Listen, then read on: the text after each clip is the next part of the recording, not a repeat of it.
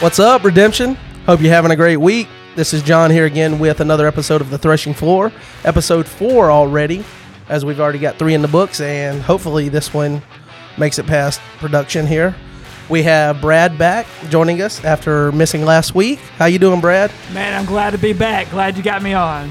All right, and this week we're going to be discussing a topic that's been going around on the boards of potential new starter decks and what we might have uh, desires to see in those starter decks, and we'll kind of review our experience with starter decks, and we'll also go over some spoilers from this week, and we'll, if we have time, maybe talk about some decks that we're playing currently and what we're seeing in our deck building with the changes to the game. So we're glad you're here. Thanks for sticking around, and we'll get right into it.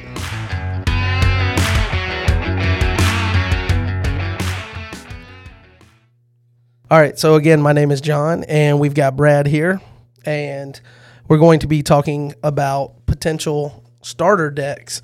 But before we get into that, we'll go over a card that I'm pretty sure that Brad's pretty happy for.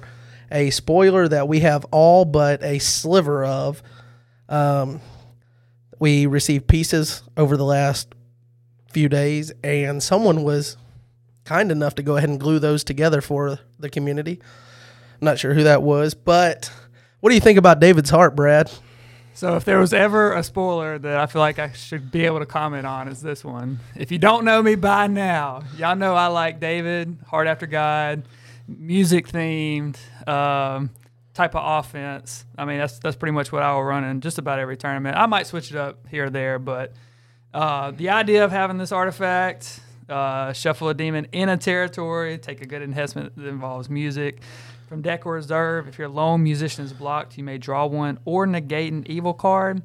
Let me just tell you what that looks like, John, for whatever defense you try to put up against me. First of all, I'm gonna be able to shuffle one of your demons in territory. I know you're gonna have one. Who said I'm going to play demons? I know you'll have demons, okay? Second of all, I'll be able to take a good enhancement that involves music. You know what? I'm already getting another enhancement with David. You know what? I'm already getting another enhancement with Book of the Law that's out there whenever you block me from hand. And uh, you know what? Once I am blocked, I'm going to negate your guy, and I'm going to have uh, Mary's Protect out there. So, how do you think you're going to come up against that? What if Noah shuffles your heart? Don't do it, Noah. Noah is a wants. He's a wannabe. I mean, he had to have played something on the Ark. What do you think? Uh, I will say though that I really did like this card. I I think it's kind of cool that it says shuffle a demon in a territory. Um, I almost wonder if there's a if there's a, a demon in GOC that you might want to shuffle on your own Yeah. to where to where like on defense you go and get that demon for a benefit, like negate heroes if you bring it out or something like that. Maybe one will have a pretty cool star ability that you can shuffle back in there and draw it again. I, I don't know, I don't but I did say the uh, that this looked like a baby throne because you get to you get to take your good enhancement, and then if you use David the Psalmist with this, you get to play an enhancement when you go into battle, and then you also get the draw one and potential negate. And see, my thinking is just like I just don't know that I could ever get away from either Heart After God or if I was making some kind of other deck, it would just be Outcast Refuge. But I see what you're saying with, you know, David the Psalmist. Play you know. play abilities are very rare in rotation, and you have to work a little bit for this one because you have to have the hero and you have to have David's harp, the artifact. But if you put those two together, you have a recurring play first pre block, and But then you have a single character in battle. You know, if you want to get the benefit, like if you're a lone musician. With David Heart to God, it's not so bad because he can be meek and protected, but and he could also get stuff off of like Book of the Law and things like that. But you know, I'm saying it's just like that's a lot to commit to. yeah, and and you're for you're that. just you're you're tunnel vision with Heart After God, the same way that I have tunnel vision for Noah the Righteous. You know, that's actually going to be a good point though. Whenever we do get into the starter decks, Yeah. of how we kept our themes for the most part. uh, but I won't jump ahead. Okay. Um, then we also have one that we had a couple of pieces spoiled today. And I, I, I was really happy with this one because Gabe put it out at, uh, at, at I forget whatever the time timestamp was, and seven minutes later, I posted the full image. I had went and I- I'll, I'll be honest, guys. I know it, it it might seem like I have some kind of like pre pre knowledge of this. I have no idea what spoilers are. I have no idea. The only thing I do is get on Google. now I am a lot better on Google. I'm not going to toot my own horn too much, but I'm better on Google than you are probably. Listen, I'm better on Google than anybody you know probably because my mama always said that I was hard headed. I just didn't know when to quit. I will not give up until I find what I'm looking for. The interweb is a special place. If you can navigate through all of the drama and nonsense, you can find the answer you're looking for. Or you can just lie and say it's there and nobody will ever fact check you. Listen, there's probably about three people that I can guarantee I'll go to if I ever need an investigator, that I need somebody to trust. And I'm like, because they have proven that they can find things. Like, there's one person I know you can ask, like, hey, do you know about so and so? Within five minutes, they can tell you their history, their kids, their cousins, where they're born, where they're. Li- I'm like, how do you do this? Like Facebook and other things. Like, Sounds familiar. so, Yeah. John, you're one of them.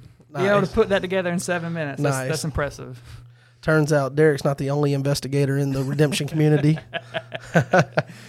so this new this new card, Gabe did say that would have Prince in the title, so it kind of led me to Daniel ten, where you have the mention of Prince of Persia, and um, it also says Michael your prince or Michael one of the chief princes. So it led me to initially thinking it would be Michael, but that hasn't been guaranteed or uh, hasn't been revealed yet. It hasn't been guaranteed that it is one of the angels that has already seen uh, a card printed. Gabe did, in fact, actually go the other way. He didn't say that it would be a completely new one, but he did say there's a lot of new source material potential with angels that have not even been printed yet. So, do you do you have a guess, Brad, on what this card could be? Well, he doesn't look like he's delivering a message. He looks like he's ready for battle. So maybe that has something to do with it. Well, he it did say in Daniel 10 that they were going to take out the Prince of Persia. That's all I'm saying. So yeah, I mean, I, I still think for me, and I, I changed it to my my my guess on um, Discord just a, a little bit ago that I think if it if you had to if you if you made me guess right now, I would say that it's going to be Michael your prince. I think that would be a really cool title because at the end of that it says Michael your prince. That's the title that it uses, and it uses basically that same wording in several different translations.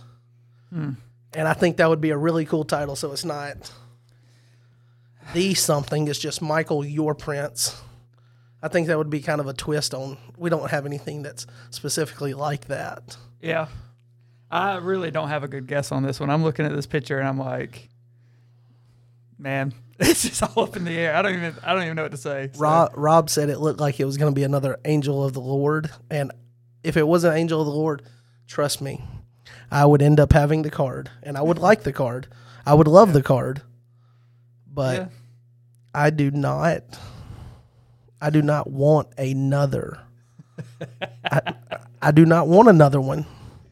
We've seen too many of them in, in a short amount of time to where I'd rather it be something else exciting that we haven't seen. You know, if it did something along with discarding an evil character and it was Old Testament, you could always search them out with David, Heart After God, and then you would have. Do you people okay, that's the last time I'll bring it up. do you people see what I have to deal with? This okay, you can make something about Noah if you want. I, I'm I'm not. I'm not. I'm branching out. I'm not playing Noah. yeah, no. I, I, I haven't I haven't started coming up with my my new Noah deck. we need some Noah support in GOC. Um, well, considering he's clay, considering he's green, considering he's gold, considering he wait, is he gold? Oh yeah, that's right. He's every brigade, True. so you can pretty much make all the support work for him. Let's go. Especially if you want to manipulate things like Authority of Christ. I like you to do. Yeah. Um, so we'll uh, move right along and we'll start talking about the starter deck thread that was going around on the boards. And if you haven't seen it, it's a it's a fantastic read, and I would suggest that everyone go and read that. It was started by a friend of the podcast, fellow um, content creator, Redemption with Jaden host Jaden. And if I say his name, I might say it wrong, so I won't say it so that he can't correct me. You're getting sponsored by Redemption with Jaden, so you got to say it a few more times this podcast. Um, so anyway, he he started this, and it was just, what would you like to see in K and L starter decks? Which K and L would be following the theme of A and B, C and D, all the way up to I and J, which is the current starter decks. But it's been a few years on those, so it is getting time for potential new starter decks. I want to say he said eight years, Yeah. if I'm correct. Yeah, something like that. Um, so we'll just get into that and talk about. We don't have a wealth of, of knowledge about previous starter decks, but we did in our first encounter with Redemption go and purchase the G and H starter deck, which I think was listed as like fourth edition starter decks or something. Had fourth edition rule book. That was that was IJ. Was it? Yeah, The other one sure. came in the it was red. like 10th anniversary. yeah, the other one came in like the Or red something. red packaging. yeah. G and H one. Uh, but anyway, we had G and H and I and J. And what what's the what's the first thing you remember about those starter decks, Brad? Well, I remember opening them and uh, thought it was pretty cool, but um, we had no idea how to play. Everything that we learned of how to play Redemption came from that rule book, uh, which is easier than the reg, but still a lot to kind of take in in and of itself. But um, I remember playing. I, th- I feel like I played with the Disciples first, or I can't remember which one I played with first. But um, yeah, I mean, John and I picked them up, started playing with them, just a couple of games. Uh, John can probably tell you a bit more about this, but he was just kind of like, okay, now that I got a taste of it, I'm ready for the next thing. I was kind of like, you know, these are pretty cool. Like, I like the way they interact. I feel like they're fairly balanced. Yeah, they did a good job on that. So I was, I was a, little impressed with them at first, for sure. I thought they were too watered down to be something that you played more than once. So as soon as we played that first game, and I was like, okay, this is the mechanics, this is the win condition, I've got the basics. Now throw these cards away and never show them to me again. I wanted all of the excitement. You know the the phrase, "Someone doesn't want the smoke." In that moment, I did indeed want all of the smoke. You wanted all the smoke. You didn't know what the smoke was, though. I will say that after we started playing actual decks that we built, I was I don't know what the right way to word this is, but I definitely was disappointed with how much of the game there was that we were not made to expect off of the starter deck. At that point, we had to learn all about a reserve. Um, ba- based off of the I and J starter decks. Now we did have G and H that had artifacts, and I think there might have been sites. I'm not 100 percent sure but I never personally played with those because I didn't like the look of them. I did not like the ability written over the card when you compare them to the I and J. I and J is obviously newer, so I just stuck with the newer, played it. I had the G and H, I just didn't play them. Yeah, I would say, man, the G and H um, were very confusing, like to play. They were they were kind of frustrating with the ignore and immune and like some random terms and like some of the interactions in there, especially playing I and J first. Like that was the first one we we, we actually played that first, and you, like you said, you never played the G and H, but uh, I remember playing with somebody else, and like it was just it was rough. Uh, going back to that one, not to try to hurt anybody's feelings for making it or anything, but going from that to that, it was like I and J was definitely a step up as far as like simplifying it, being able to, Yeah. you know, for a new player, especially somebody who usually when somebody comes into the game, for the most part, they have somebody helping them along the way. We were thrown into the fire, and uh, we definitely had to like learn all kind of stuff. Man, we had so much wrong. like we would sit there our games um, when we finally did get some uh, contender decks were like two and three hours a game you know and we were playing so wrong so when we ended up playing people that actually knew the game we, we just got destroyed Part of, part of the reason for those long games though were the fact that we were learning so much that we were not made aware of with the starter decks. yeah And I get that it's a fine balance, and that's what a lot of people talked about on the boards was you have to decide what your overall objective is for starter decks. Do you want the starter deck to introduce, get people get people introduced to the game, get their feet wet, dip their toe in the water, and then you have when people the silence button, Brad. Everyone shame Brad about the fact that he just got a notification from Sports Center. What's the score, Brad? I don't know. I think my fantasy team's losing. Yeah, It's probably a pretty good I'm guess. I'm two and zero this week. Um. Anyway, back back on point. I I think you have to decide what your overall objective is for a starter deck. Do you want to introduce people to the game and then them potentially have some negative feelings, or you just kind of leave it to chance how they get introduced through the other aspects of the game that necessarily aren't necessarily presented in the starter decks, or do you want to present the majority of the game mechanics and then I, I don't know. I guess it's a fine line. What do you think the best the best balance there it is of that situation? Okay, so the best way I can talk into this would be um, some experience that we had with trying to teach Royal Rangers uh, at one of the Alabama powwows that we had here in Birmingham, Alabama. Uh, we had several people. We had like Chris and uh, Jay and um, who else was there? Tyler was there. Tyler and Jeremy, me and Mhm. you. Like, so there's several of us, and we're teaching most of these kids 10, 11, 12, maybe 13 years old. You know, to be honest, in my opinion, when it comes to starter decks, I think that's probably going to be your target audience. So I don't mind that it's more simple, that it's uh, scaled back and it doesn't quite have all the mechanics that, you know, you would see in tournaments or, or even just playing somebody who's played for a while. Because what I noticed, and I know we're going to get into a lot of this, I don't, I don't know how to scale it back, so I'm just going to talk about some of this. Um, Just run with yeah, it. just running with it here. Uh, one of the things that was very frustrating for 11, 12 year old is whenever they're playing, you know, and you're teaching them, hey, this is how you play, this is an enhancement, this is a hero, you can put them down, you go into battle, whatever. Uh, there was a couple of things that were very frustrating. Uh, and one of them was whenever the cards didn't match. So there was two different colors, you know, on offense and defense. And when they had enhancements in their hand and they couldn't play them, they kept saying, "Why can't I play this? Why can't I play this?" Well, the colors don't match. Well, why can't the colors match? And I'm like, you know, that's that's a great point. And um, I feel like if if you do have a starter deck and you're trying to target younger kids, instead of like trying to teach them about the different colors and stuff, I think that they just want to be able to play. And so that was a big point. Not having souls out there. I mean, how easy you, you're, you're not an aggro draw deck. You know, uh, if you don't draw a, a lost soul off the jump, they try to go into battle. They don't have anything to rescue. And so they're sitting there like, you're telling me I can't do anything this turn? I just go into battle, they decline it. You know, it's like, so, I, you know, in my opinion, that's another thing. Maybe you should start out with one or two or three lost souls in territory um, in a deck. I know that, I know I'm talking a lot on this, but I'm just throwing out a couple points that you can respond to. I know you will.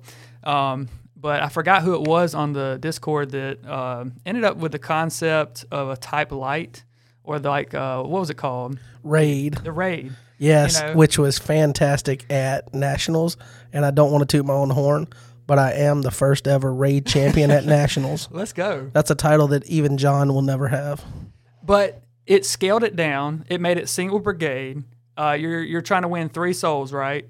And um, it's it it the games take like 25, 30 minutes, right? Somewhere around there. For raid? Yeah. No, How long? no, like two minutes sometimes. It's like Okay, but I'm sorry. if it's like lightning somebody- speed. Oh, Oh, yeah. probably. So if you're teaching somebody new, they can get through a game in 25, 30 minutes. Definitely. Easy. you can probably you can probably actually teach and go through the pace of like a two out of three in that same time frame. Yeah. And so you guys familiar with the cards? I mean, it was easy to get a five minute game in or whatever. What you don't want is you're trying to teach somebody a game, you're trying to get to five souls, and it takes an hour, hour and a half. And it's kind of like that's a little demoralizing with that. So I know I've thrown a lot out there. You care to respond to any of that? Um, I do like that you identified in your analysis a target audience, and uh, again, that goes back to my other point that you have to find out what your overall objective is for the game. So, the target audience in your situation, you think should be teaching kids how to play the game, and if you are teaching kids, I agree with a lot of your points. I think though the biggest thing, the most annoying thing with the starter decks was the situation where you say where you don't have a soul. Yes. And then the decks do not draw that much. And there's one enhancement that puts souls in play for Yeah. each deck. If you don't get to that, you could have three or four turns potentially. That's me taking a turn, you taking a turn. That's two turns, three, and then four, potentially without souls. Yeah. And then they finally come out, and you've got so many resources in your hand now because you built them up. And you're discarding. Yeah, you're discarding You know. resources, but you've got so many that that next battle, Mm-hmm. that next battle, then becomes an absolute battle of who has the most negates. and I also I also didn't like in the starter decks that had the Philistine weapons. They get removed from play. You play a negate the last card. Okay. You negate my weapon.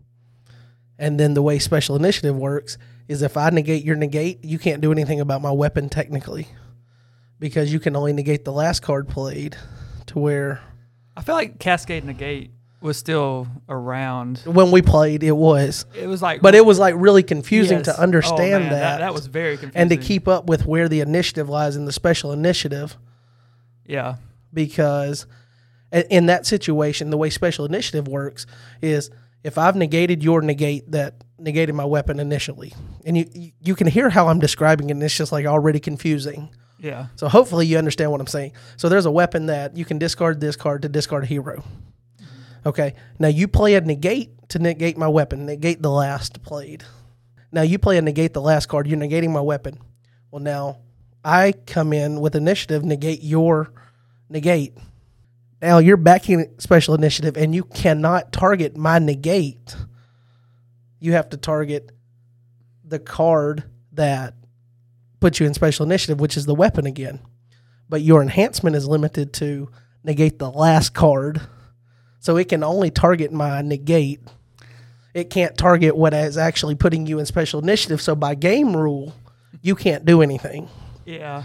and that's one of those things that nobody in the starter decks ever really pick up on. And by the time you pick up on it, you're ready for a new new challenge. And I think, I think with Cascade Negate that would be legal, but when they got rid of it, I think you're right that now you're just there's nothing you can do about Yes. it. you know? So, Yeah. um, So that was kind of one of the one of the things that now now that you you acknowledge that's how that would work. I don't like that mechanic. I don't like that you build so many resources in your hand too by the fact that they're soul out to where then it's just like boom boom. It's literally just back and forth who who has the last negate. yeah. and that's a win because it I get that the starter decks don't need to include a lot of player skill. It needs to be mostly luck based to introduce the game.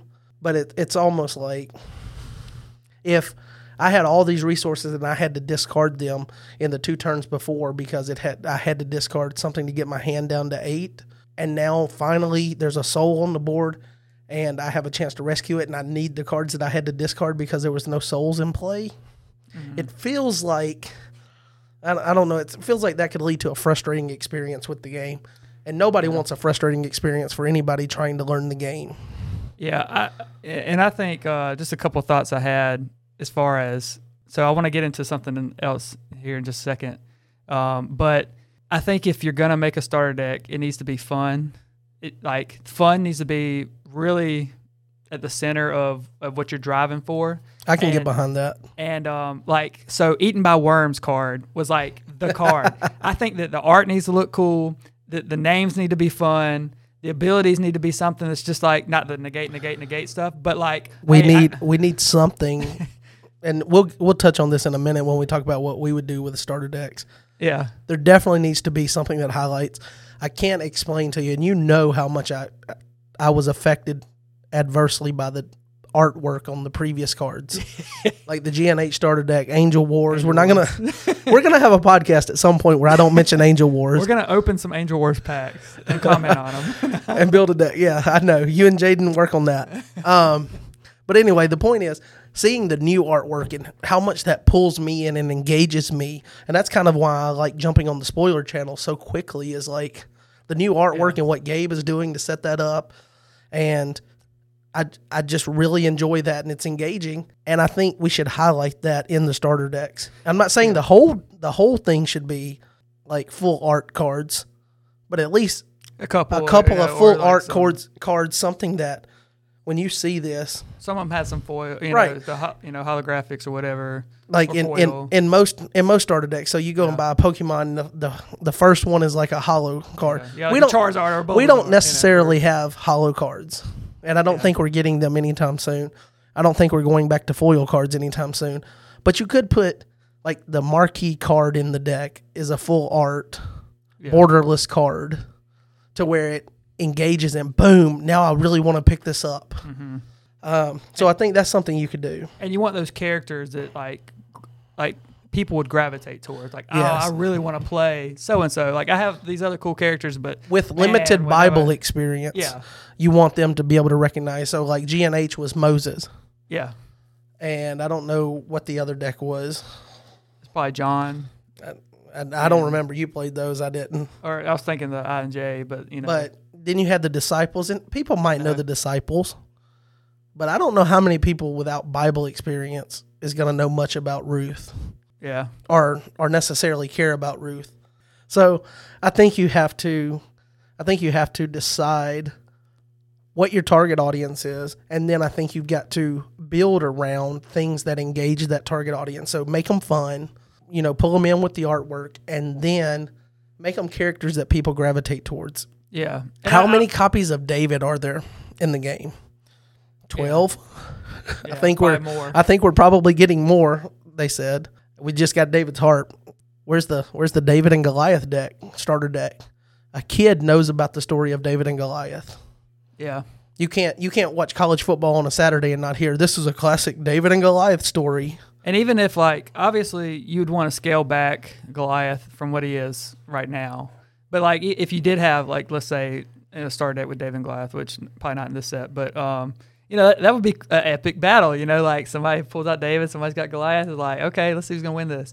Um, of course, we know who won, but Yeah. uh, but you know it could be It would be fun It'd to be reenact fun. that and have Yeah. that come to life for the target audience again. Now, I will say, you know, to your point, I mean, when we picked this game up, you know, we were 30 years old.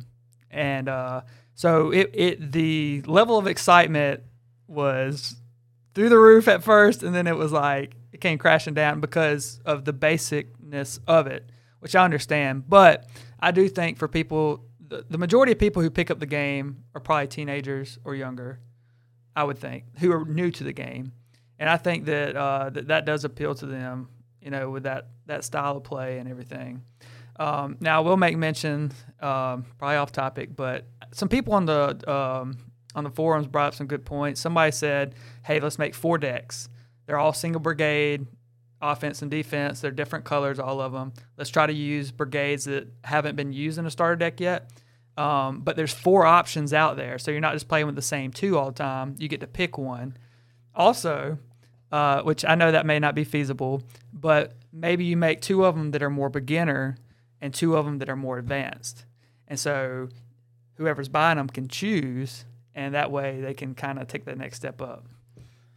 I think that that's a valid idea. Don't don't let me don't let me rain on anyone's idea. But I think you're looking at doubling the price at least. Yeah. And then for someone that's going to be introduced to the game that's not going to necessarily play with the starter decks long like me. I played I literally think we played one maybe two games Yeah, and I was like, dude, I'm out. I went to I found Three Lions Gaming first. I bought a Prophecy of Christ. He was selling Prophecy of Christ common set for twenty five dollars. I was like, okay, latest set, all the commons, twenty five dollars, got you. Yeah. We got those cards in, and you remember I threw that like minor prophet deck together, yeah.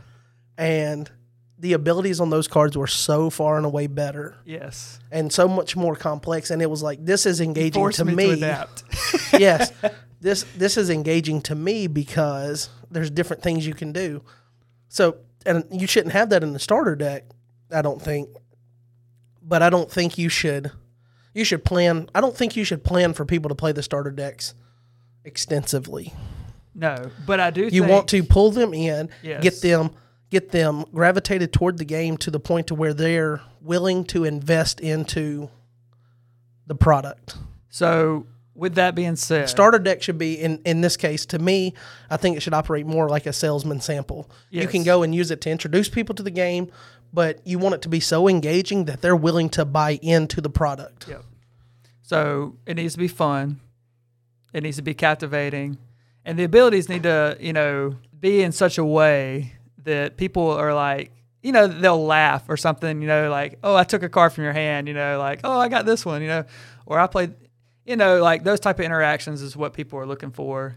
You know, more so with a starter deck. And again, my experience with it, the only people I've taught it to have been kid age you know, for the most part. I taught, you know, one teenager maybe who, again, did the same thing we did. Okay, I played a couple games. All right, now I'm looking for the next thing.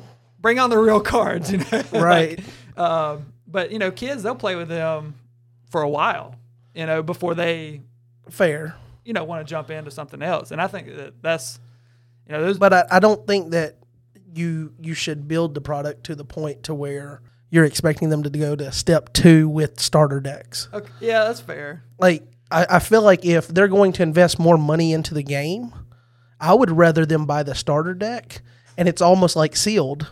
Get the starter deck and give them three packs, two or three packs of the newest set, and increase the price that way to where instead of paying, I know now it's ten dollars and it'll probably naturally be more for starter decks when the new ones come out. But for say twenty five dollars, if you can get two or three packs of the latest set and the starter deck, mm-hmm.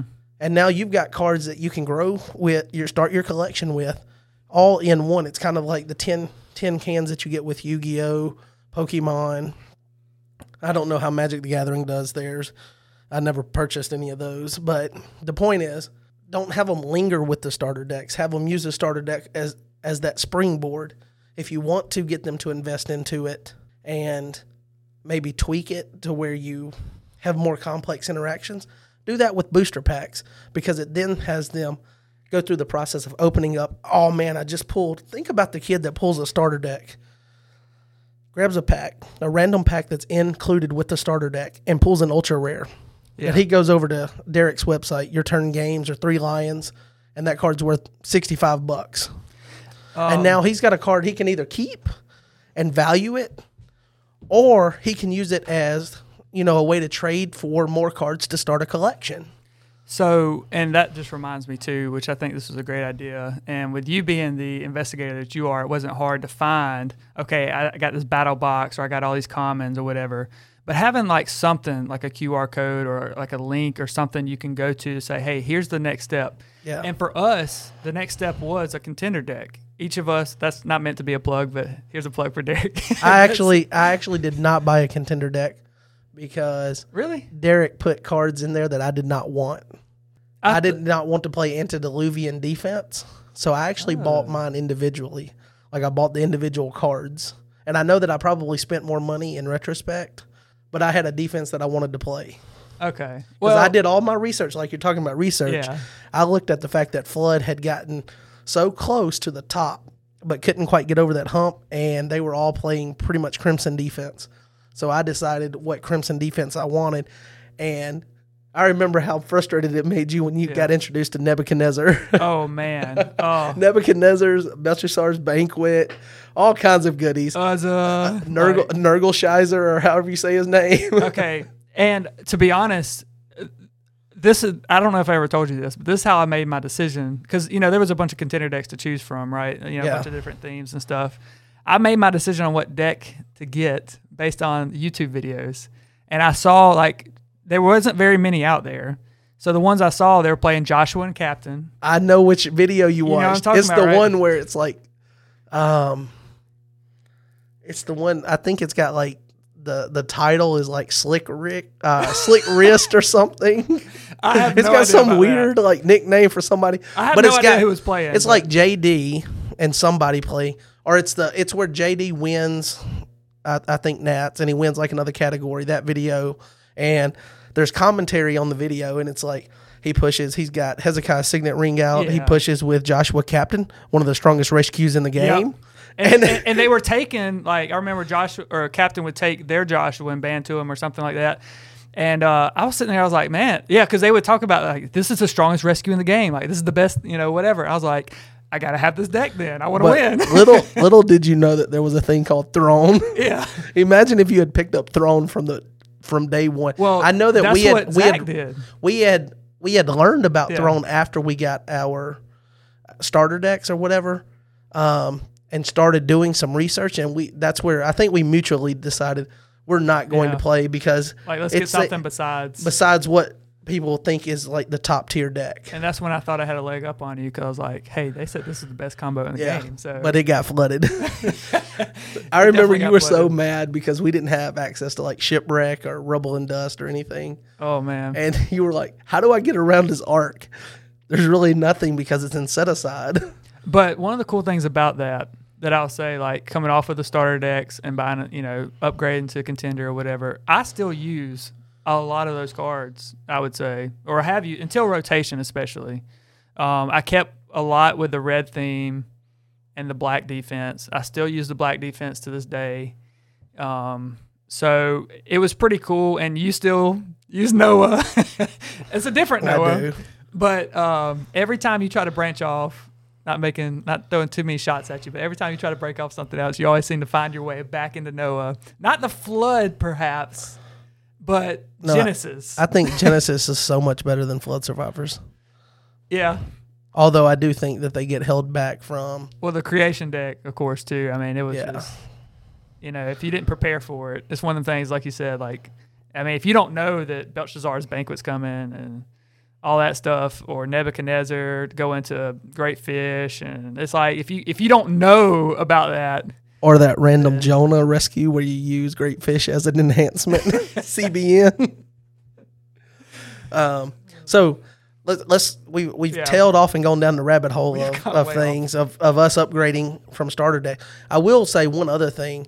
You want to talk about how serious we took it or I took it? Do you remember the first time like you were like, okay, well I just bought a contender deck and I showed up at your house to play and I reached in my backpack and I pulled out I had made a custom like binder cover and everything for the latest edition of the REG and I had it in page inserts and we were flipping through this like how many pages is that thing? I I don't know. I don't know how I didn't something. I don't know how I didn't get fired for using all the all the ink at work, but I printed that thing out and we were so we were sitting there and that's part of the reason our games took a lot of Two time three hours. was because we were trying to find out not just for this game but for future games how this interaction is supposed to work according to the rules. I'm sorry. And that brings up before we before we tell off, that brings up the fact that the included rule book is not very good for introducing the game. Because it, it's a lot of it leaves a lot of interactions as vague to where you have to either have prior knowledge of card games and kind of use that knowledge, lean on that knowledge to understand what it's saying. It doesn't spell things out in the best way possible okay, for a complete somebody that's not that's not used to strategic card games. let me make two comments on that. First off, I want to apologize to all the people who are answering our questions at two, three, and four in the morning on Wednesday nights. Yes. Um, that uh, we would just sit there and be like, I hope somebody's up. I hope somebody's up. and luckily enough, it was either Derek or Redemption Aggie or somebody, you know, like somebody was up, thankfully. Because, you know, we got some pretty heated arguments. But it's because, I'm that- surprised we didn't wake your kids up more than we did. oh man, I'm sure. And they would come in, yeah, they would actually come out crying and stuff, like looking for, I don't know. Anyways, um, yes, I actually will push back on, on you on that when it comes to the starter deck. I I would like I like the idea of having a simplified rule book that only pertains to the interactions that you would see in the starter decks. Because again, if you're going if you're trying to introduce the game, you want it to be fun, you want it to be easy. You want the complicated stuff to come later. And so if somebody if I hand a book to a parent, like like we do at the um, Royal Rangers, the kids buy the starter decks. We teach them just a little bit here and there. They go home. They're handing that. They're not reading that book. They're handing that to their parents. Their parents, if they get this big, massive binder of rules, they're gonna be like, "Dude, what did you get?" And they're just gonna like throw it to the side. Who what, who That's has the enough time to read instructions for the cult. yeah for the cult. um, Dimes in your pocket, Adidas on your feet, or was it quarters in your pocket? I don't know. I don't know. But uh, don't drink the Kool Aid, kids. There was one thing that really helped us. You printed out a sheet that had like how Yes. the territory and it had Yes. how you where you place everything. and I don't even know where that originated from, but I will I will source that I got it from Derek's website, Your Turn Games, under resources. There's a single page. It just kind of lays out Yeah. everything you need. Now I'm I'm also and I, I agree with you 100 percent about the rule book in the starter deck needs to only include what is the interactions that are being targeted in the starter decks. I think it needs to, and this is kind of what I'll get into in a minute, but it needs to set the expectation of there's more to the game Yes. so that you don't read that small rule book and then go into it and find out all these new card types and then you're overwhelmed because you weren't prepared. I'm not saying to explicitly lay out what all is available in the game, but you can you can include enough information that you let someone know what to expect if you get into the game. Well, I think that's where promotion has to come in, where whether it's links to videos of people playing or just like links to cards where people can find them or, or whatever, uh, or even just a way to like chat. Hey, you can type in a chat here and ask people questions. Like somebody's available to ask questions, like we do on Discord or whatever. Um, you know, I mean, that can really pull somebody f- further in once they know that you know something else is available. I think so. All right, so let's let's go here. Close your eyes for a minute. Close your eyes. Now forget everything that you know. Forget everything you know about you as a person. You have just lost your identity. And now you are Cactus Game Design owner and creator of Redemption, Rob Anderson. So, Rob, what do you what you have the floor? Make the starter deck hundred percent your in your image. I want you to tell me as much detail as you can about what your product looks like, and then I will tell you mine. Okay. Wow. Well, first off, I'll say I'm glad that I'm not. And I think these guys are doing a great job because this is a big job.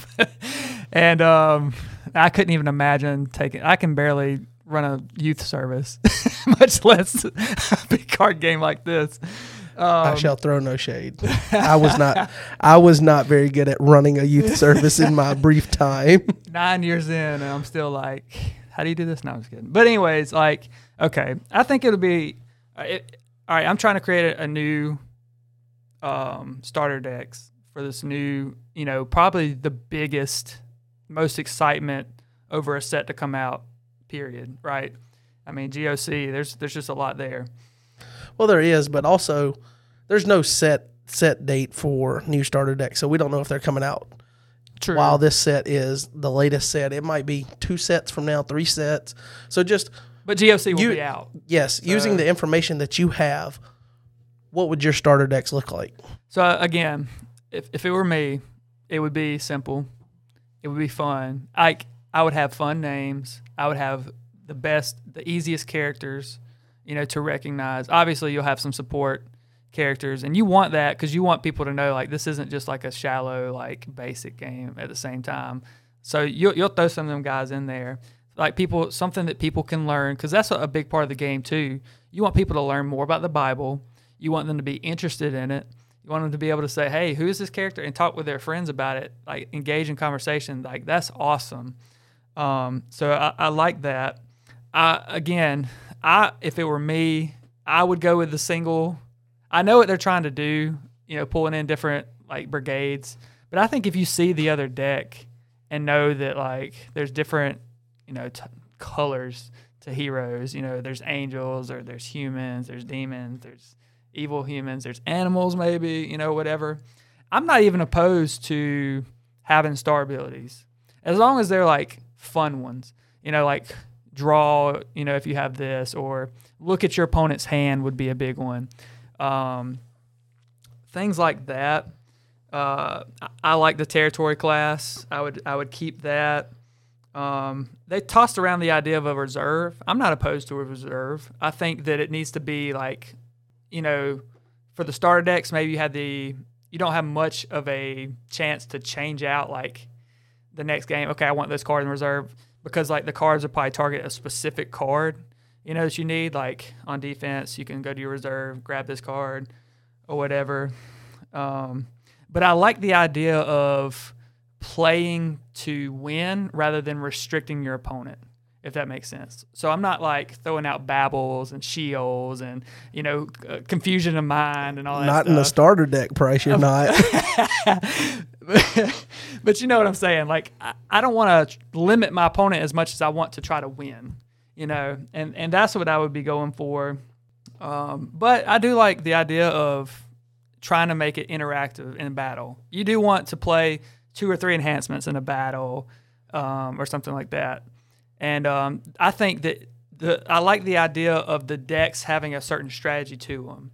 Um, so whether that's hand control or whether that's a big band or maybe it's um, you know withdrawing or discarding or what you know whatever the theme is. Uh, I, I like that because people can get behind and, and learn the strategy of the game because that's a lot you know, I know you don't do it quite as much maybe as other people do, but a lot of people build their decks around a theme. You know, what am I trying to accomplish with my defense? Am I trying to discard all their characters? Am I just trying to get in and get out? You know, protect souls, hide souls. What's the overall arcing strategy of the deck? And I think uh, you know having that helps people learn, you know, what strategies you can do kind of later on too. So that would be me. So you didn't go quite as deep as I I I think I might here. Let's go. So let's go deep here. First of all, let me let me close my eyes, shake my head. All right, now I wake up from a coma and I am Rob Anderson. The first thing that I am going to do is realize the positives from I and J and the like we mentioned the starter decks before that, how simplified it became. Yes. And I'm going to focus on that again. I'm going to identify my target audience. And I would say that kids around the age of 10 to 12 need to be the, the strategic target audience. So that's for you. For me, because I'm thinking about the fact that our potential lifeblood moving forward could be Royal Rangers, getting new kids involved in the game. So I identify that as my target audience, and so I want to generate something that is towards towards that target audience. I want to focus on it being fun, like we mentioned. I'm going to say that K and L is going to be balled up, and I am going to throw that away. Because one of my favorite things when we first got into the game is looking at people's custom deck list, and then you from their deck list, you see them come up with this cool title. Like for for example, John when he posted his Love at First Sight deck, Faith over False, the Love at First Sight deck, Faith over False. That's a cool title because it was a you know uh, false prophet defense. The Flood King. Yeah. Well, I was trying not to use a personal example, but you have Jay. Jay had a deck called Ruthless Rulers. I think was what it was called, or no, no, that's not what he called it. Somebody else had that deck. Jay had was it Death at the Threshing Floor because he played Covenant with Death and Threshing Floor. So I think it you find a way to engage with a title, and I, I would come up with a title for the for the starter decks. I would also acknowledge where a price point is and try to work from that. So I'm throwing out the ideas of multiple decks. Again, if I want to push them towards more complex or more like a step up, I'm going to give them basically what you get in sealed two or three packs. I don't remember what it is. Um, but I would probably say three packs of the one of the latest booster sets and the starter deck. Yeah, I like that. So that you have you have something even if they never play the starter deck again, you you're going to pull out these cards and potentially I mean that gives you at least 3 rares. I would also if possible maybe not include. Well, I mean, it, it doesn't matter because you can include the classic cards for a new player. It's fine as long as you explain what rotation and classic is, so that they don't pull these cards out and think they can immediately use them in tournaments and whatnot. Um, but I would I would introduce card types. We would have obviously heroes, enhancements, good enhancements, evil characters, evil enhancements.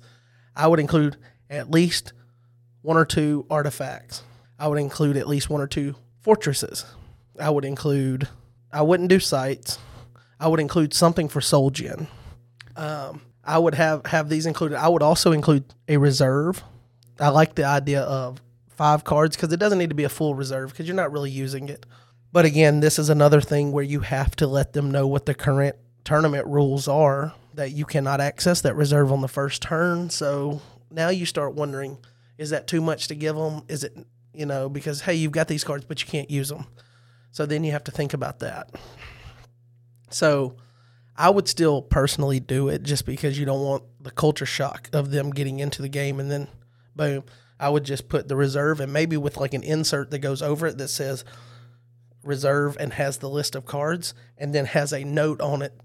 These can be accessed after round one, something like that. Then I would include star abilities. Yeah. But I would not include complex star abilities. I wouldn't have discard a card from a reserve. I wouldn't have anything that can't work. But I would potentially have like draw draw a card. If you if you draw this card and it's got a star ability, you could discard a card to draw two cards. Kind of like a prosperity type effect. Something like that, or you could play a hero from hand. Something simple, doesn't really break the game or anything or skew the game in any way. It just gets them used to when I draw this, I can do it. They get they they get used to that. But my biggest thing about about the decks is I would script the first at least one round of the game. So the deck the deck would come in a specific order. And this would also help with the reserve rule because you can make sure there's no reserve access for the first turn of the game because you write out what they do so that each player, player A, player B, gets a list of what they do. Draw your cards. Put your lost soul in play, and you can guarantee there's a soul at the beginning beginning of the game in your order so that there's a interactive battle. All right? And I would take I would take that deck and I would walk them through literally the first turn. And that means that you're picking which side is going to win the battle, but it's worth it to teach them how to play the game. And then you could go from that point after each player has had a turn, and you could script it to where it's one and one after that so that it's even. And now, player one, you may begin your second turn. You now have access to your reserve, and that's where the script drops off, and now they follow out and they play the game from there. But that way, you make sure there's a cohesive start to the game. Each player has a soul out to target. Each player understands what they're doing, and make it overly simplified to the point to where if you do give that that book to a parent, they can sit down and tell that kid how to play it, even though they've never seen the game, don't even know what it is.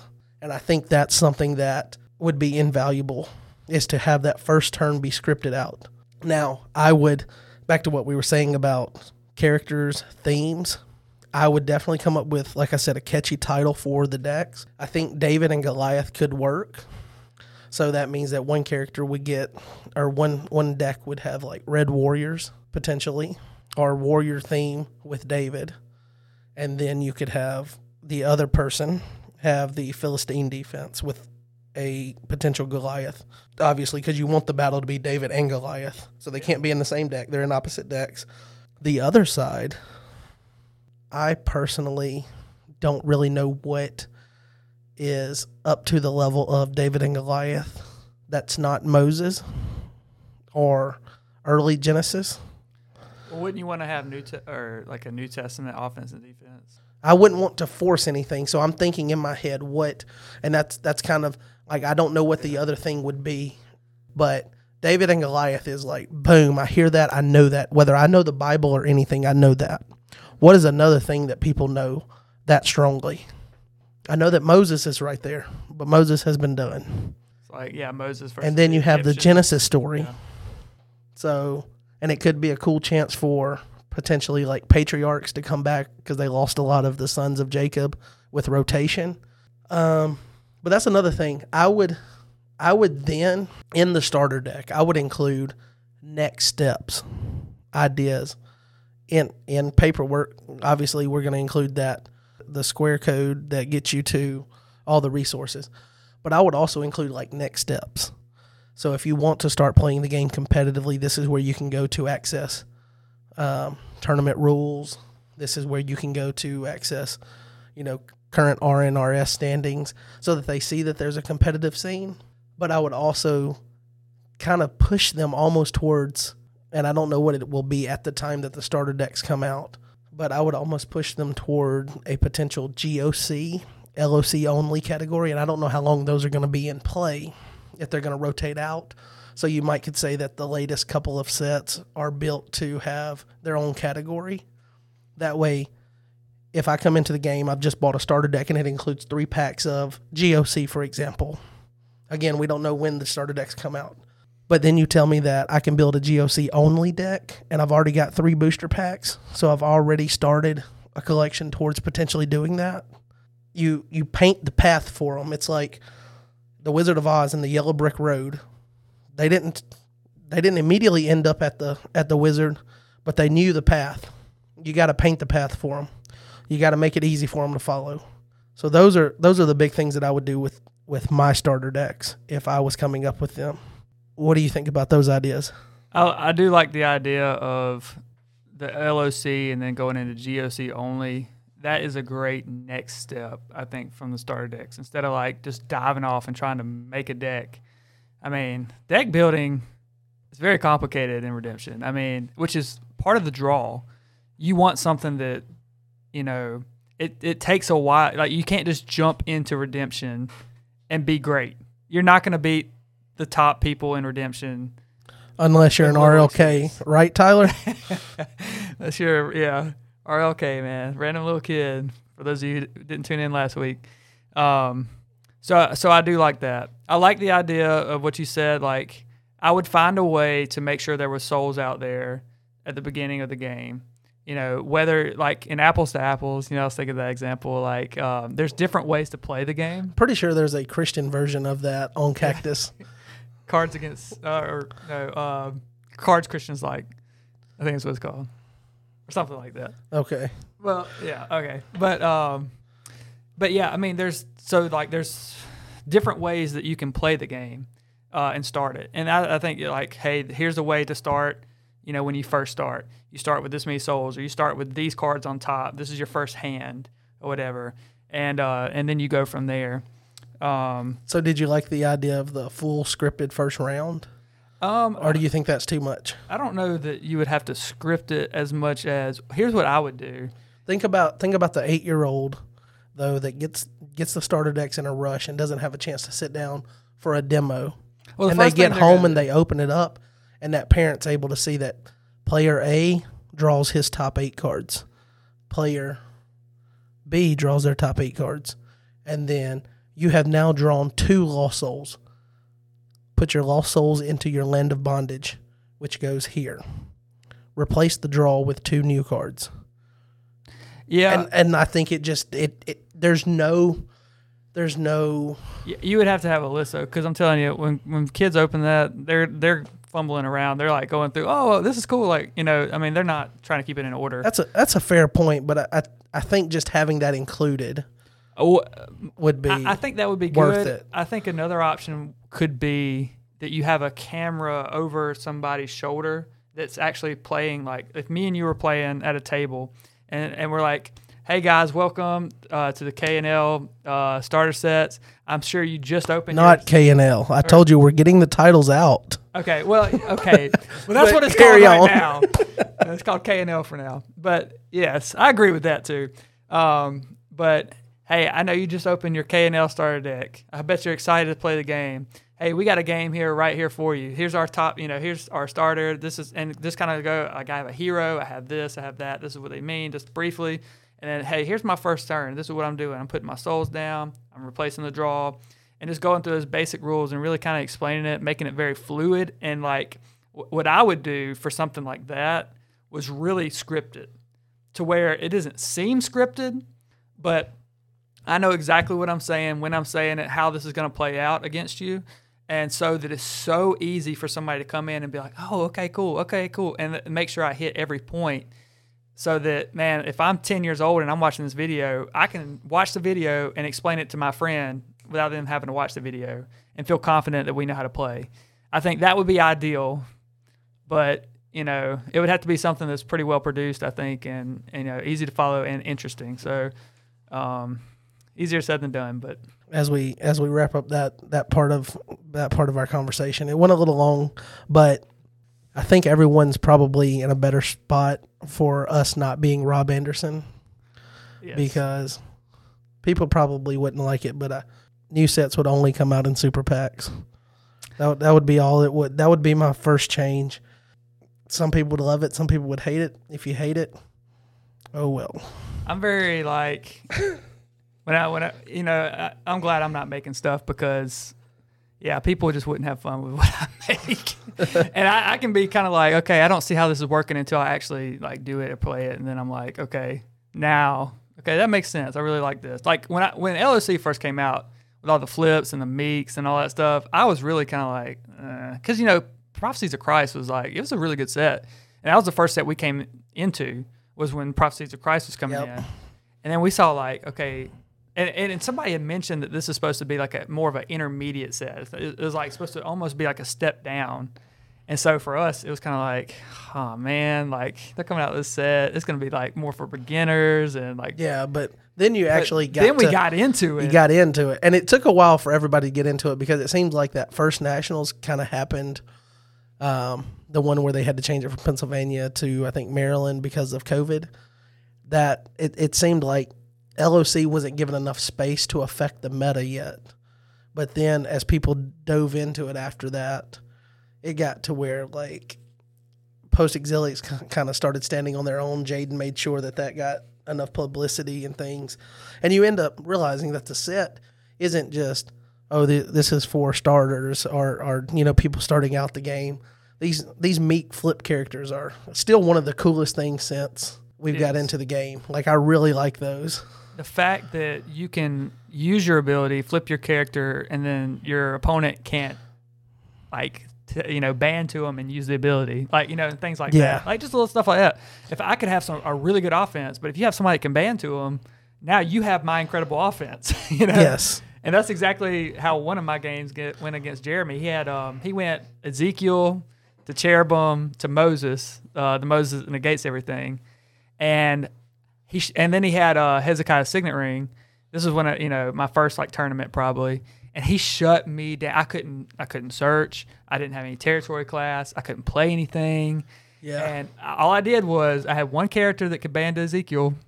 So uh, I had Mighty Men, is what it was. So I'd go in with Mighty Men, ban to Ezekiel, ban to Cherubim, ban to Moses, rescue his soul. He would come in, ban Ezekiel, Cherubim, Moses, rescue my soul. And that's how the game went, and he won. But, but you know, the, the meek, you know, there's strategy to that. And uh, bouncing them and all that stuff. It's, it's really cool how it how it all ended up. All right. So we don't have a lot of time on this because um, we went a little long on the on the starter decks. But just real quick for 15 20 minutes let's let's go over the early impacts of the double R's, we'll call it. And that's rotation and the reserve rule, which is no reserve for the first turn. What are you seeing is the most impactful differences now that those are happening? in the few games I've played so far, like on Lackey and whatnot, um, a few things that I've seen is a lot people people are playing a lot more defense. Um, I used to love playing Elisha because I could get rid of an enhancement out of your deck, and of course, hidden treasures could do the same thing. That was one of my favorite things is to go straight in with Elisha and hidden treasures early, and then even having Melchizedek out that could protect souls, and if you search, get another evil card out. And it was like, man, I could cripple you right off the bat because you're only playing two or three enhancements anyway, you know, in your deck. Um, but now I do feel like people are more balanced when it comes to offense and defense, and um, there's not as many of the as many of the setup cards, you know, going in because going in reserve because of the reserve rule. Um, and I do think that I do think that more themes are actually competitive. All right. So specifically, let me ask you about lost soul choices, and I'll go ahead and tell you that Remnant is out for me. Yes. Hunter is probably out for me. Currently, it's out. I don't see any reason that I would put it back in. I left Exiles in because I was thinking that later on in the game it could be extra benefit if I get it and I can get the artifact then. Or even if like I could get it potentially turn one with prosperity, hit prosperity, and then top deck a star card that I discarded, something like that, to use the secondary effect um, or the second effect or ability. I mean, to get a top deck a star card from your discard pile. I don't know what it is about Lackey, but Lackey loves turn one exiles Yes.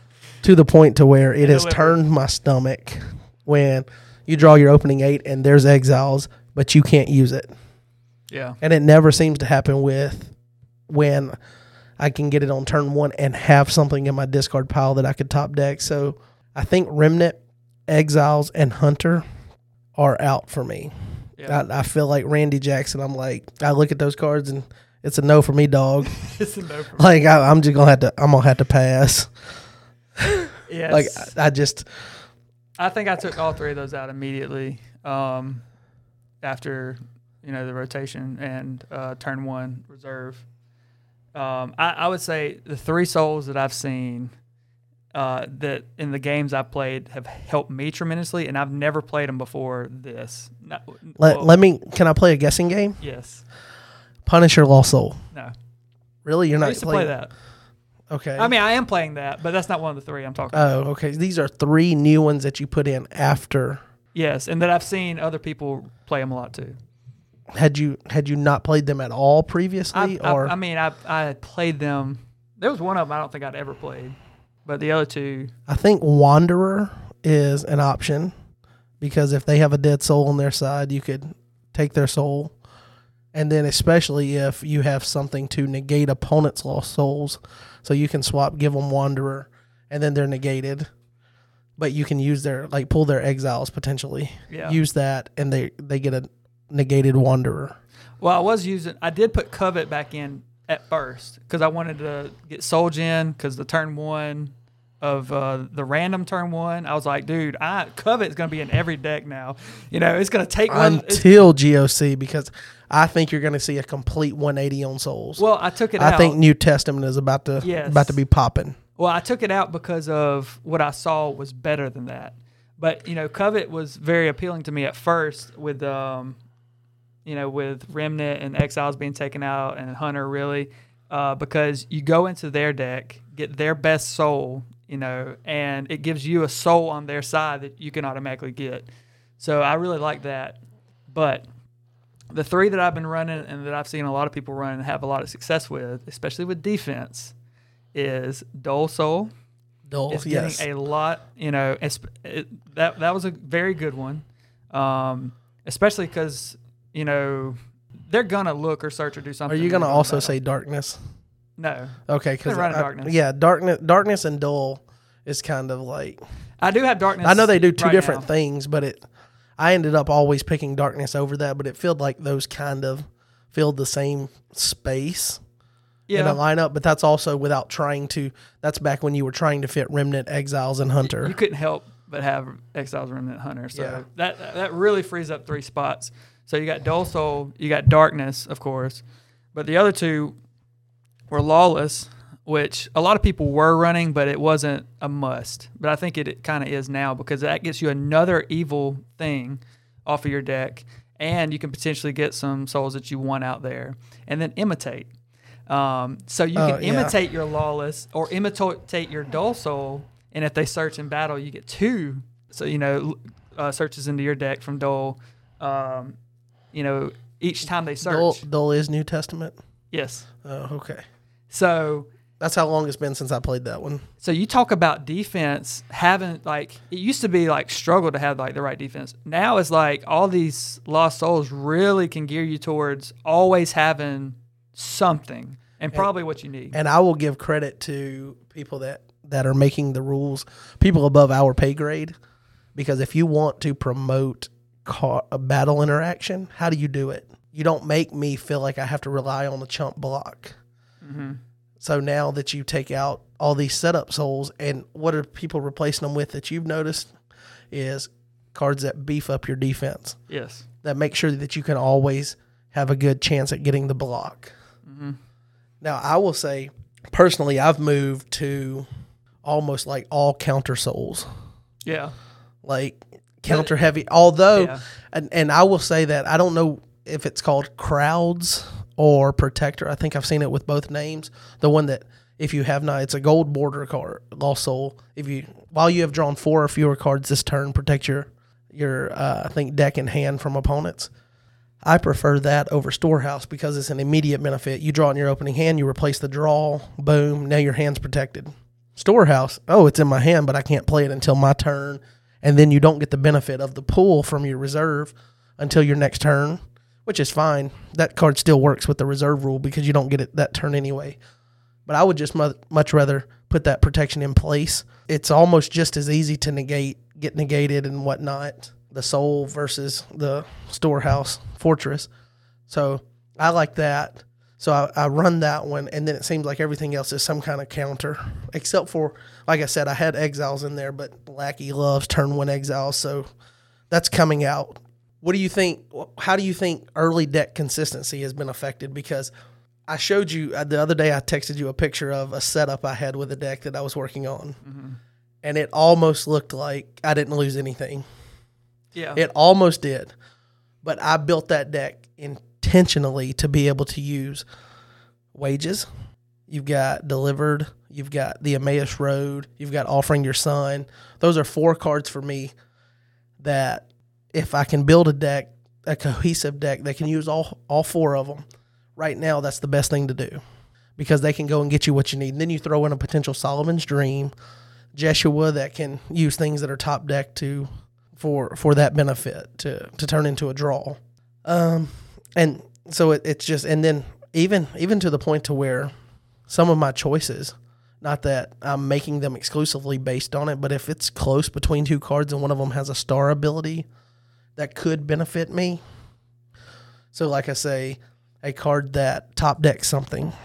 That's a that's an ability that previously I would have looked at and be like, "Nah, I don't care."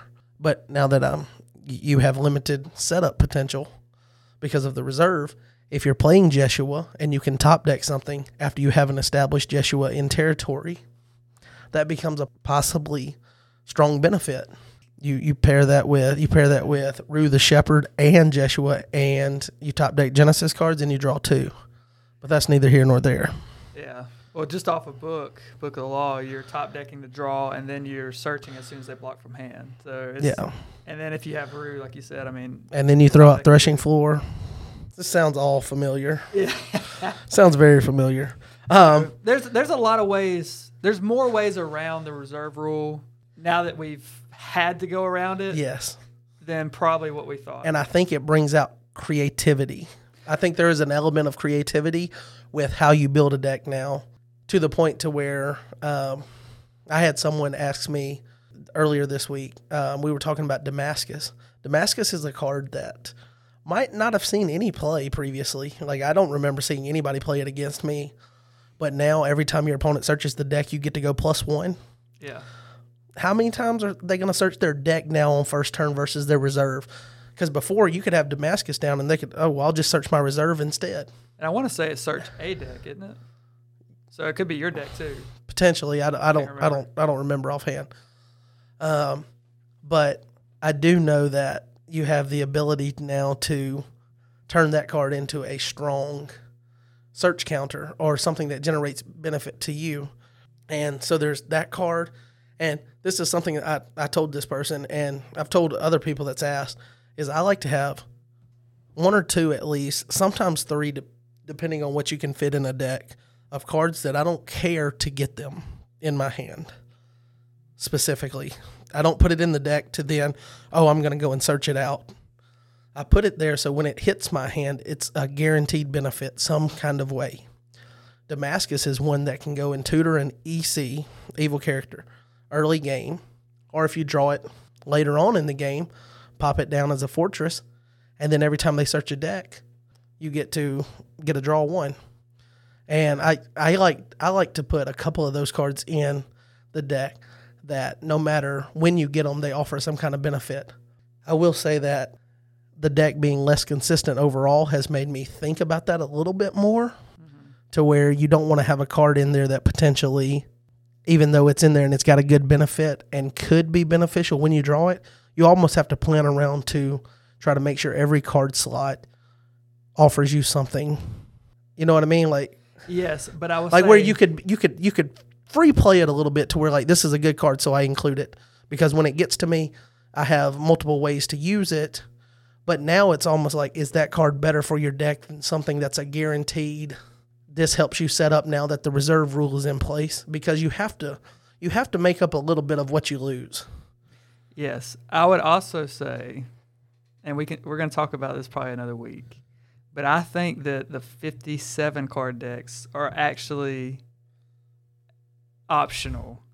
And There- to still be It was actually listed tonight as a as a potential talking Uh, point there. well, But I mean, yeah, more in depth. Like all of these are things that as we continue to figure out what the meta is before GOC, because if you don't know what it is before GOC, it's going to take you a lot more work afterwards to find out what it is and how it shifts. So we'll keep working towards identifying what it is and what people are playing and, and how rotation has affected the game. And then we'll see GOC hit and the effects of it. Um, but yeah, 56 is Jaden put this on on Discord. Like if you're playing 56, you might as well play 57. yeah, Grab the extra dominant. And I almost wonder if almost wonder if most tournament decks, at least right now where tournaments don't really matter so much because you're not into your state and regional tournaments yet. And until until GOC comes out, I almost wonder if like 57 is not going to be just as popular as 50. yeah. I mean, I can see that for sure. And now I think people, to be honest, like our human nature, we've always played 50 for the most part. You don't see 57 in a tournament. 49 and a hopper. at 40, 49 and a hopper, right? Um, that's gonna be hard to break, and and you really have to in order to stay consistent. Even to though pull it- the trigger in a tournament. it's almost contradictory because Yeah. you're like, okay, you're more consistent at 50, but then you're like, I've got to replace my deck losing that consistency. So now I need to add more cards that get you over 50. It's almost like a contradiction, but I mean, you see what I'm saying? Like, if you can add cards that allow you to search your deck to make sure you get what you need then versus just the odd chances being in your favor at 50 it's almost like you take that chance a little bit. yeah. Will you take that chance? I don't know. I have a current deck. I have a current deck that is at 56 and I tried to cut it to 50 and I just don't know. I know what I would cut. That's not my problem. My problem is just when I run it at 50 versus when I run it at the 56 and know what other dominant I would pick, and I already know what card I would swap out for the soul to run at 57. So when I say run at 56, I'm basically running at 57. It's almost like the pull of instead of going down to 50 from the, the 56 it's sitting at now, knowing the other couple changes to get to 57, the pull to go to 57 is a lot easier and stronger, that pull, versus getting down to 50. Yeah, and I, th- I mean, I think that if your strategy was to hide souls, 56 is looking real good because you can play a slower game. Yes. You don't have to keep up with a throne deck. until GOC comes out, and then when um, Well, harvest time starts yeah. playing your souls, and your strategy is going bye bye. Yeah, that that would uh that would do it. But um So, do you want to do you want to talk about what you're what you're building currently? And I will I will I will talk about what I'm building. I mean, um Mine's a little more personal to me because I think it might be what I continue building at least until GOC comes out, and maybe after. yeah, I mean, uh, to be honest, uh I mean, I, I definitely think I'll change when GOC comes out, but I could see where, especially like when they put a card like David's Harp in there, like they're they're baiting you to stay Old Testament, you know, like or just They are baiting you, and they're offering you the benefit of shuffling a demon. yes. So, So I'm looking like okay, yes, I'll I'll obviously build some decks and play around with them and stuff, but I mean, in a tournament, if there's a few cards like David's Harp out there that can add and still and like I know this deck, I uh, you know I know how to I know what the strategy I'm going for. Maybe they make GOC so wonderful that you just can't help but play it. But if it's not like that, I can see where some people still play like a Daniel deck, or they play, you know, Ruth, or they play some of these other ones. I think I think Daniel lost too much. Yeah, I- but you know, you were just talking about that Angel potentially being potentially. a, potentially being a But Gabe also said that they would, if if it was that or whatever it is, it's going to go into more than one deck, so it wouldn't be exclusively Daniel. yeah. And I think Daniel needs support almost that's exclusively Daniel to make up for what they lost, to make them relevant. So, um, And I did I did like that Tyler last week um, to that conversation mentioned that he's keeping a list of decks what they lost and things so that they know next few sets or next time there's an opportunity to create a promo card to try to help out certain certain themes that got hit. right now I'm more experimenting with defenses than anything. Uh, for now, until GOC comes out, Are you playing animals? I'm not playing animals. I'm playing animals. Uh, the two things I'm playing the most are Philistines. That's what I'm most used to, and uh, I feel like I've had a pretty good luck with uh, the Syrians, uh, the Gray. Um, now Jaden completely destroyed that the other week, but I, he just had a very. I feel like he had obviously it's Jaden, so he's. I'm not. I'm not worried about losing everything, but he embarrassed. He embarrassed the defense pretty good. I uh, think this. I think this. so- You said this video is more than likely going to be his video for redemption with Jaden this week. Oh, this week or next? I think Oh. he may have another live stream this week or something. I can't remember. Oh, okay. Well, so he, he recorded it, and so you'll get to see the Maybe in the, next few weeks. the demoli- demolition of Brad's test deck. But then you'll see me explain everything that I was going to wipe him out with. at the Yeah. very end. so I I have currently been experimenting with insert specific card here. What's the specific card, Brad? Um, that would be Adam. No, no.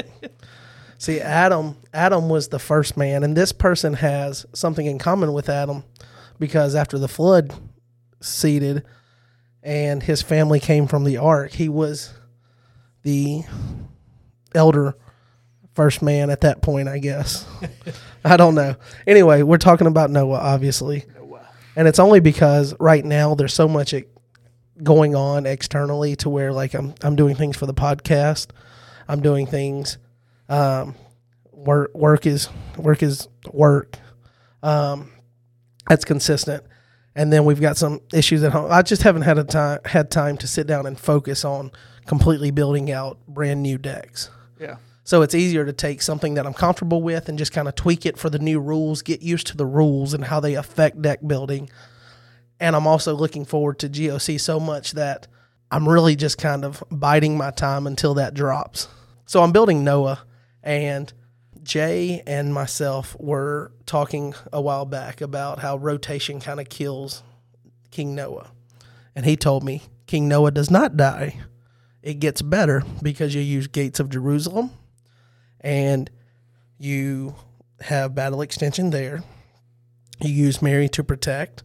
You use all kinds of meek support, Book of the Law, all of that, threshing floor, wall of protection, just layer things. And then he was like, and you can use Peter because if they kill Noah, if they beat him, you can heal him with Peter. He doesn't die, which saves your a royal priesthood. So he heals him in territory. Then you use Gates of Jerusalem to add your new king to battle. It's pretty nifty because Peter only requires that it's a meek, or not a meek. I'm sorry, clay. I might have said meek multiple times, but I mean clay. Yeah. So he's a clay hero because he's all brigades.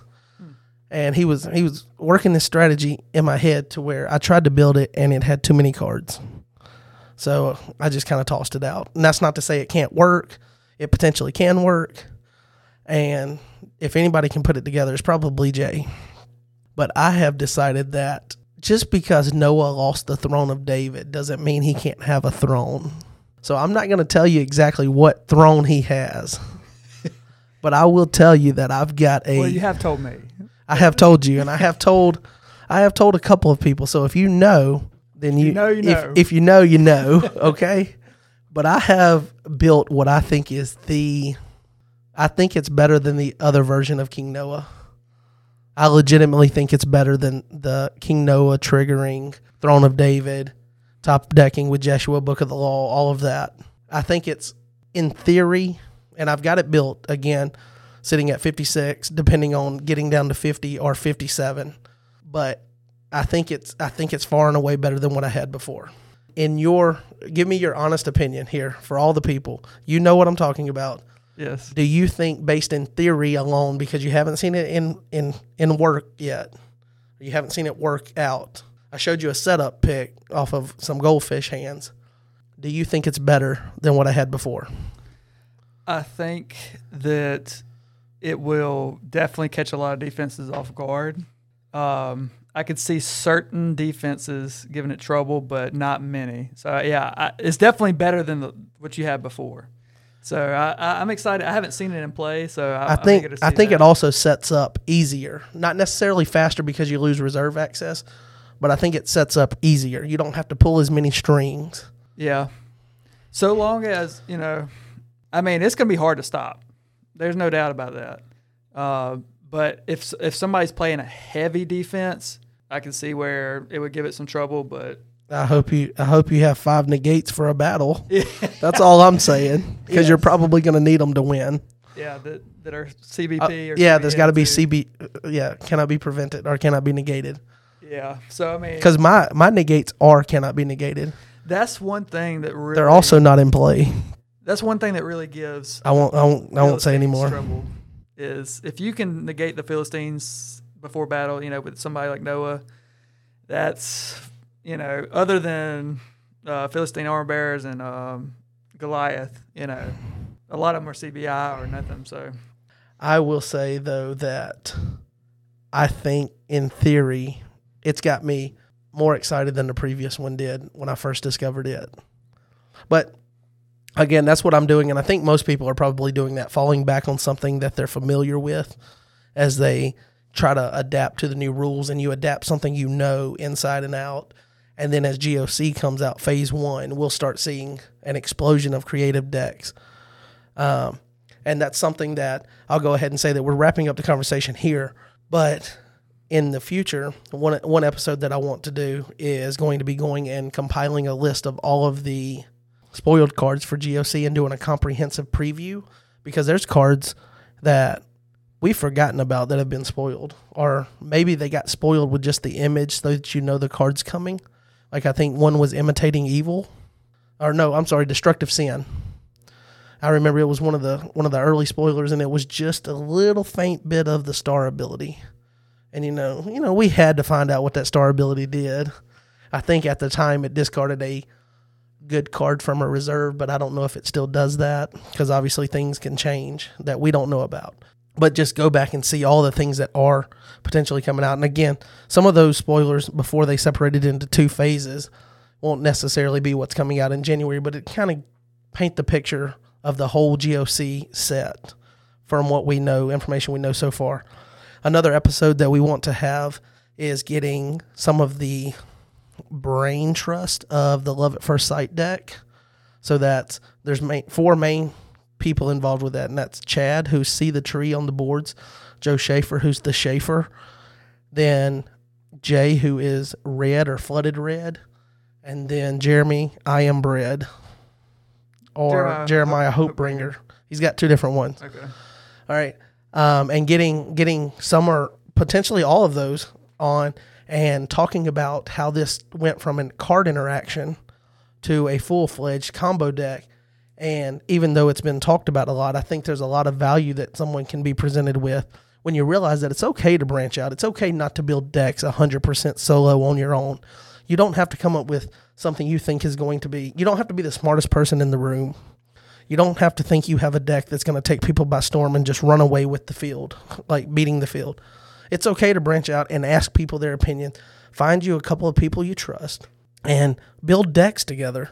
That's that's part of the benefit of this community is it's nice to be able to communicate and branch out and talk to people that share your same potential potentially. I won't assume that everyone shares the same faith, but we're we're obviously playing a faith based game, like the source material and things, and you can you can just get to know people on a pretty deep level, and I th- I think that's pretty cool.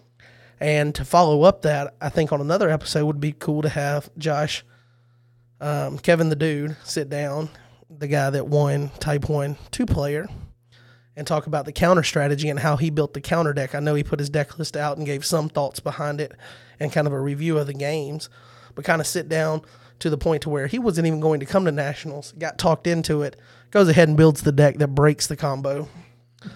Um, Uh, you know, nothing special. Just and and um, also I think if there's enough interest and you guys can reach out. By the way, I will say if you've hung on this long, this week I got so many so many kind words from people that said that they enjoyed the podcast and they're they're enjoying the content.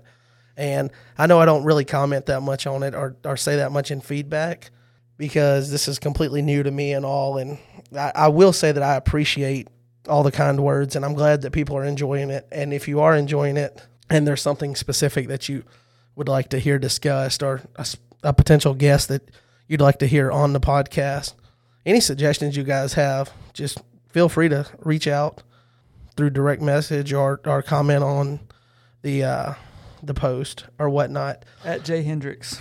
six four two six. But um, last year I organized when I was helping with Land of Redemption. I organized a Christmas card swap, and we had we had a decent decent amount of people. Um, not quite as many as I would have hoped would have done it, but if you guys are interested in doing that again this year, I will organize that. So just let me know. Reach out. And that's And if I get enough interest- What exactly is that? Christmas Just- card swap. Last year we did where you chose all on the new card face because we knew rotation was coming. You choose at least one rare or higher card. So it could be a promo or rare and ultra rare, whatever it just base level is. It's got to be a rare. And then at least two, I think it was three total cards. So two commons. So one one rare at least, and then two commons.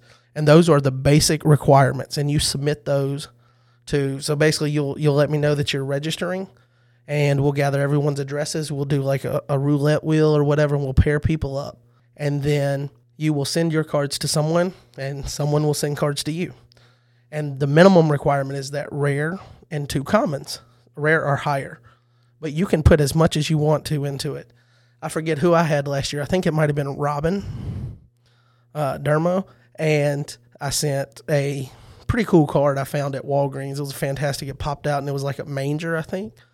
Um, I sent that and I sent some some candies and things. I sent maybe a deck box and some card sleeves. I don't I don't remember specifically. I think I wanted to do that. I don't know if I actually ever did. But then I sent an entire Philistine defense. So LOC had come out and uh, I had extra copies of some of that stuff, and some of it I had to actually reach out and and uh, purchase so that I had enough. But I sent an entire Philistine defense, so you could just here here's the basic gist of it. You can pop this into a deck and play it. I thought that was pretty cool to send a whole theme. Yeah, you know, something like that. Or if you're lazy, you could just order some packs and send it to them. Yeah. You know, or whatever. Yeah, because a pack does give you at least one rare. yeah, and two commons. So That's You the know. easy way. And So- that's kind of why I did it, so that if you just wanted to do a booster pack, it kind of fills that as well. So yeah, it gives you as it gives you the idea or the chance to be creative and fun. Uh, you know, doing something like a whole defense or I will say I'm not going to tell you who I got because I don't want to put pressure on them that if you if they sign up again and you get them that they'll do the the same. But I got a Nats promo Priest of Zeus. Hmm. I got a Prophets of Gebeth, however you say that. I think that's what it was. And then I got a copy of Gold Border Shipwreck, I think. So basically, and and I I don't know if that was all, but I think that's what I remember. And I I didn't expect that. I had no expectations of that. But potentially you sign up and someone wants to bless the person that they're they're given in the name exchange and you end up with that. I mean, it is Christmas. It is. It is So- the spirit of giving. And Yeah. it might it might take hold of you. It might rip through your collection and take some of those cards. Hey, sacrifice. You Yeah. know. It's all So- about it. anyway, so we'll get it ready to wrap this up. And if you held on, I know that we went really long tonight, but it was kind of a couple of topics we tried to squeeze together here. But appreciate you for hanging on. Thanks, Brad. I saw that Lacey called you a minute ago, so you're probably in trouble. We're likely. probably in trouble together. Um, But yeah, We do it for the fans. yeah, we do it for the fans. we do it all for you. Yep. We we sleep in the doghouse for you guys. All right. Appreciate you tuning in. Catch you on the next one. Peace. Thanks again, everyone, if you held on this long. Sorry it went a little bit longer. You get me and Brad together in a room, and there's no telling where the conversation is going to go. I know we tailed off in a couple of rabbit holes, and that kind of pushed it back, but I don't think anybody's made any complaints yet about the length of it. And if it takes you two or three days to listen, that's two or three days worth of redemption content that you have. So thanks again for tuning in. Be on the lookout for the next episode, and we'll talk to you next week. Peace.